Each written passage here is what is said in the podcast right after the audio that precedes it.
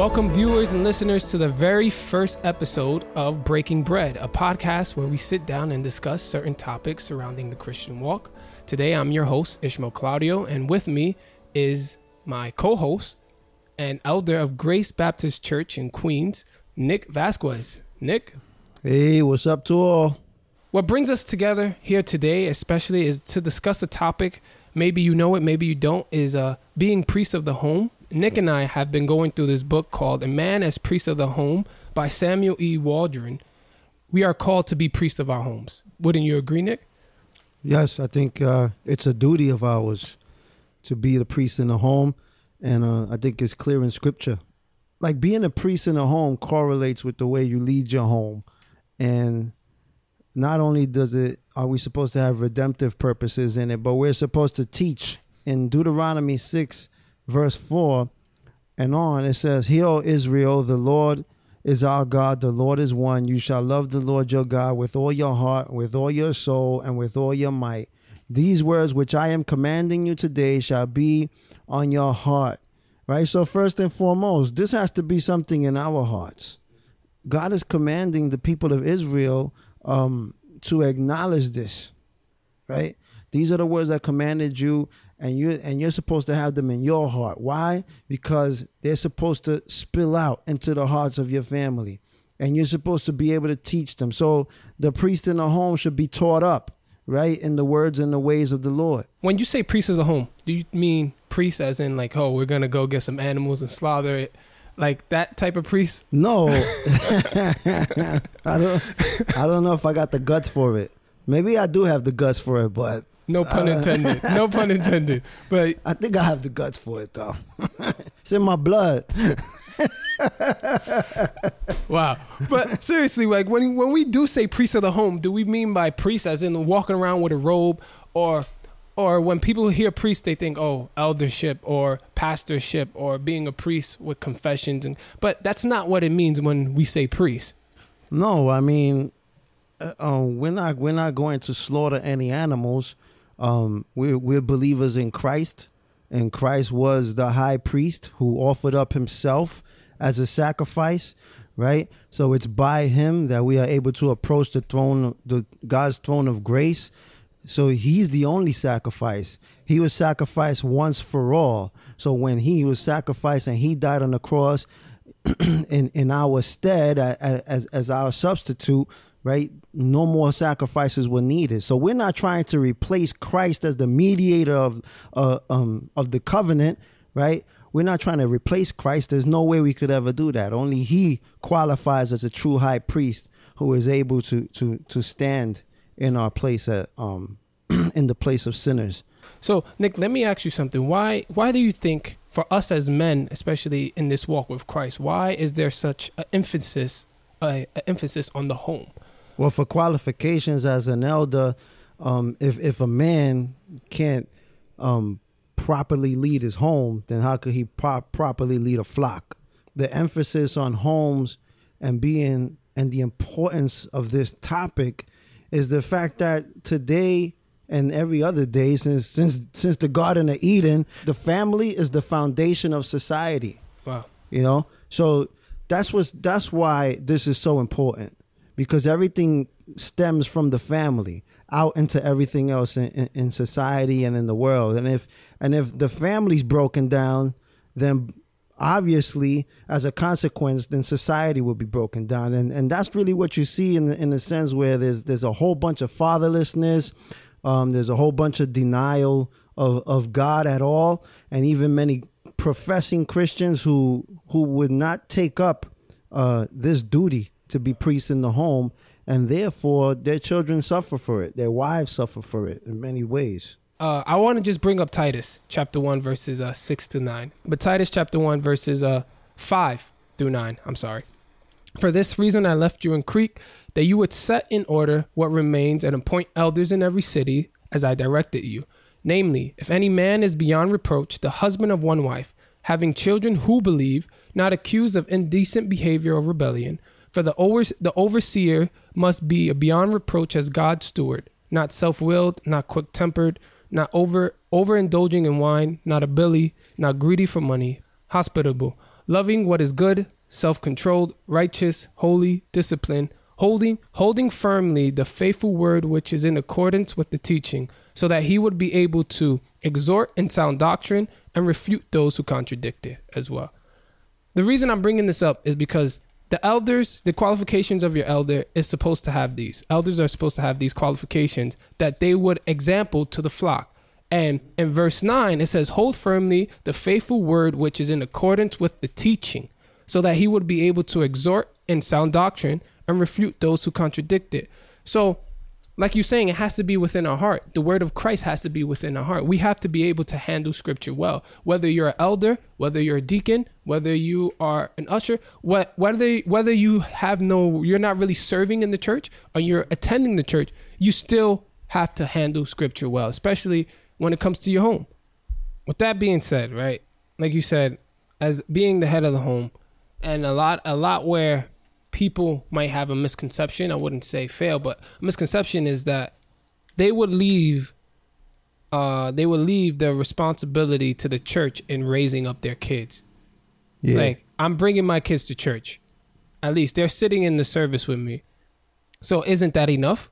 Well, people would think, oh, I, at least I'm doing enough because at least a week by week they're hearing the word of God. They're in the sermon, listening to it. You're the priest in your home. Yeah. right? Not the pastor's not the priest of your home. So like, you know, the buck can't start and stop at you taking your kid to church and having him listening to the pastor. All that the church is doing is kind of confirming everything that you're teaching the kid at home. It says, These words which I am commanding you today shall be on your heart. You shall teach them diligently to your sons, and shall talk of them when you sit in your house, and when you walk by the way, and when you lie down, and when you rise up. You shall bind them as a sign on your hand, and they shall be as frontals on your forehead. You shall write them on the doorposts of your house and on your gates. You know, the point is, right? Not only do we have redemptive purposes, but we have teaching purposes, and these teaching purposes also serve as redemptive purposes, uh, uh, because we teach our kids to walk and to live according to the laws of God. So right here, you know, if you're talking about seeking biblical proofs as as why we should be priests in the home, is is simply just a natural outworking of of our Christianity. Interesting enough. So the material that we're going to be getting this from or the material that we're going to be discussing here on, on the podcast on several episodes from now is uh is from samuel e. Waldron's book a man as priest in his home. That's what it's called. It's right there. I'll put a link in the description below. Nick when i came up to you and i asked to be discipled Mm-hmm. you brought up this book. Mm-hmm. I had no idea what this book was. I didn't know a responsibility that I had for the spiritual well being from my wife and from my kids. And as you learn, how did how does it weigh on you?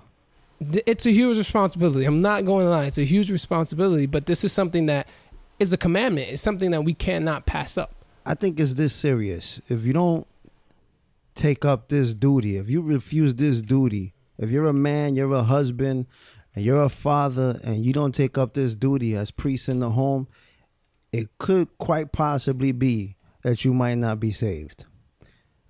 I would say, you know, you could be a leader in your home and in ignorance, not really know that you're being a priest, right? And then and then also you could be a leader in your home and in ignorance, not really, you know, um, lead in a priestly way, the way the Bible would describe. He talks about the practice of priestly ministry. Hebrews 4 14 to 5 3. So it says, Therefore, since we have a great high priest who has passed through the heavens, Jesus, the Son of God, let us hold fast our confession, for we do not have a high priest who cannot sympathize with our weaknesses, but one who has been tempted in all things as we are, yet without sin. Therefore, let us draw near with confidence to the throne of grace so that we may receive mercy and find grace to help in time of need. 5 1. For every high priest taken from among men is appointed on behalf of men in things pertaining to God in order to offer both gifts and sacrifices for sins. He can deal gently with the he can deal gently with the ignorant and misguided, since he himself also is beset with weakness, and because of it, he is obligated to offer sacrifices for sins, as for the people, so also for himself. And you see too, like the point that you try to make with Titus, right? That um, it it it, it the, that verse is used for qualifications for elders, right? But then it could carry over into someone who's not an elder, right? And, and because what? Because this is how you even see an elder. He's like true, this is how you how you find an elder. Because you know? not an elder, but they're looking for, right. I, I so see, like I see so these are the qualifications, right? Mm. And this is the way an elder acts. And and the first place that you see him acting like this is in his home, right? Yeah. So okay. by the by, you know, by the same token, when we look at this is the way a Levitical priest was to act, Mm, right? Okay. And by the same token, we as the royal priesthood of Christ, representing Christ in this world, we can take these principles here, take taken by Samuel Waldron, but we could take these principles found as to the practice of a high priest and apply them to ourselves in our, you know, Mm. in our priesthood at, at, in the home. Off the back, it's not easy to be the priest of the home, especially if you haven't practiced it in a while. I, I I'm talking from experience. When we started the discipleship and we've been going through this book, and I started to put into practice the things or put into practice being the priest of my own home. It's it's not easy. There was a not a lot, but I failed tremendously, I can say, especially going through it. And it brings up the point where we have to rely on Christ. It was Christ that Exactly. was, was able to help me get through certain things, especially uh, establishing family family worship. The reason I bring this up is because one point that he had it was the concern of priestly ministry was for sins. It was to deal with the sins of the people. When you see the sins of your family, maybe your spouse, or you see the sins of your, your children, you have to address it. you're gonna have to remind yourself you're gonna have to pray you know and it's gonna be a lot you're gonna have to pray that the lord will remind you you know that you are a priest in the home and that you're supposed to conduct yourself as a priest in the home right and that and that, that means that you know the offense that your child's sin is to you does not trump the offense that his sin is to God. Wow. So like you can you, you, you- it's not about you getting all bent out of shape and you know taking a bat to his head or or, or you know doing whatever you know We do not endorse that. Please do not put a bat to your children's head. If you're if you're listening, don't do it. Please don't put a bat. We did not. It- It's about lovingly pointing him to Christ. Sorry, I'm from the Bronx. I, people Oh, use bats. It's about lovingly pointing them to Christ. you know? what advice would you give those young men out there, or the men at all right now, who are watching this podcast, who is listening to this podcast, and say, you know what, I want to be the priest of the home, or I'm struggling to be the priest of the home. I think the first thing I would say is, you know, um, you're not gonna be perfect. You know what I mean? You're not gonna Amen. be per- you're not gonna be perfect. You're not gonna be great at this. You're not gonna be a super Christian. It's gonna challenge you. God will use it to sanctify you. You know, but the key is to be willing and repentant. That's the key. You gotta be willing to be the priest of the home and everything that it entails with, which we'll get into in, in future podcasts more and more. So yeah, this this may seem like a tall order. You know, we we may feel unworthy. We may feel like we're too sinful for this. We may feel inadequate. But praise God that we have a high priest who follows, you know, these principles in, in Hebrews 5, 1 and 2 perfectly. Amen. And he's always willing to supply us with the grace that we need, you know, in, in difficult times. That's the biggest encouragement that I can give you. Um, one thing, encouragement or advice I would give is uh, spend time in that word.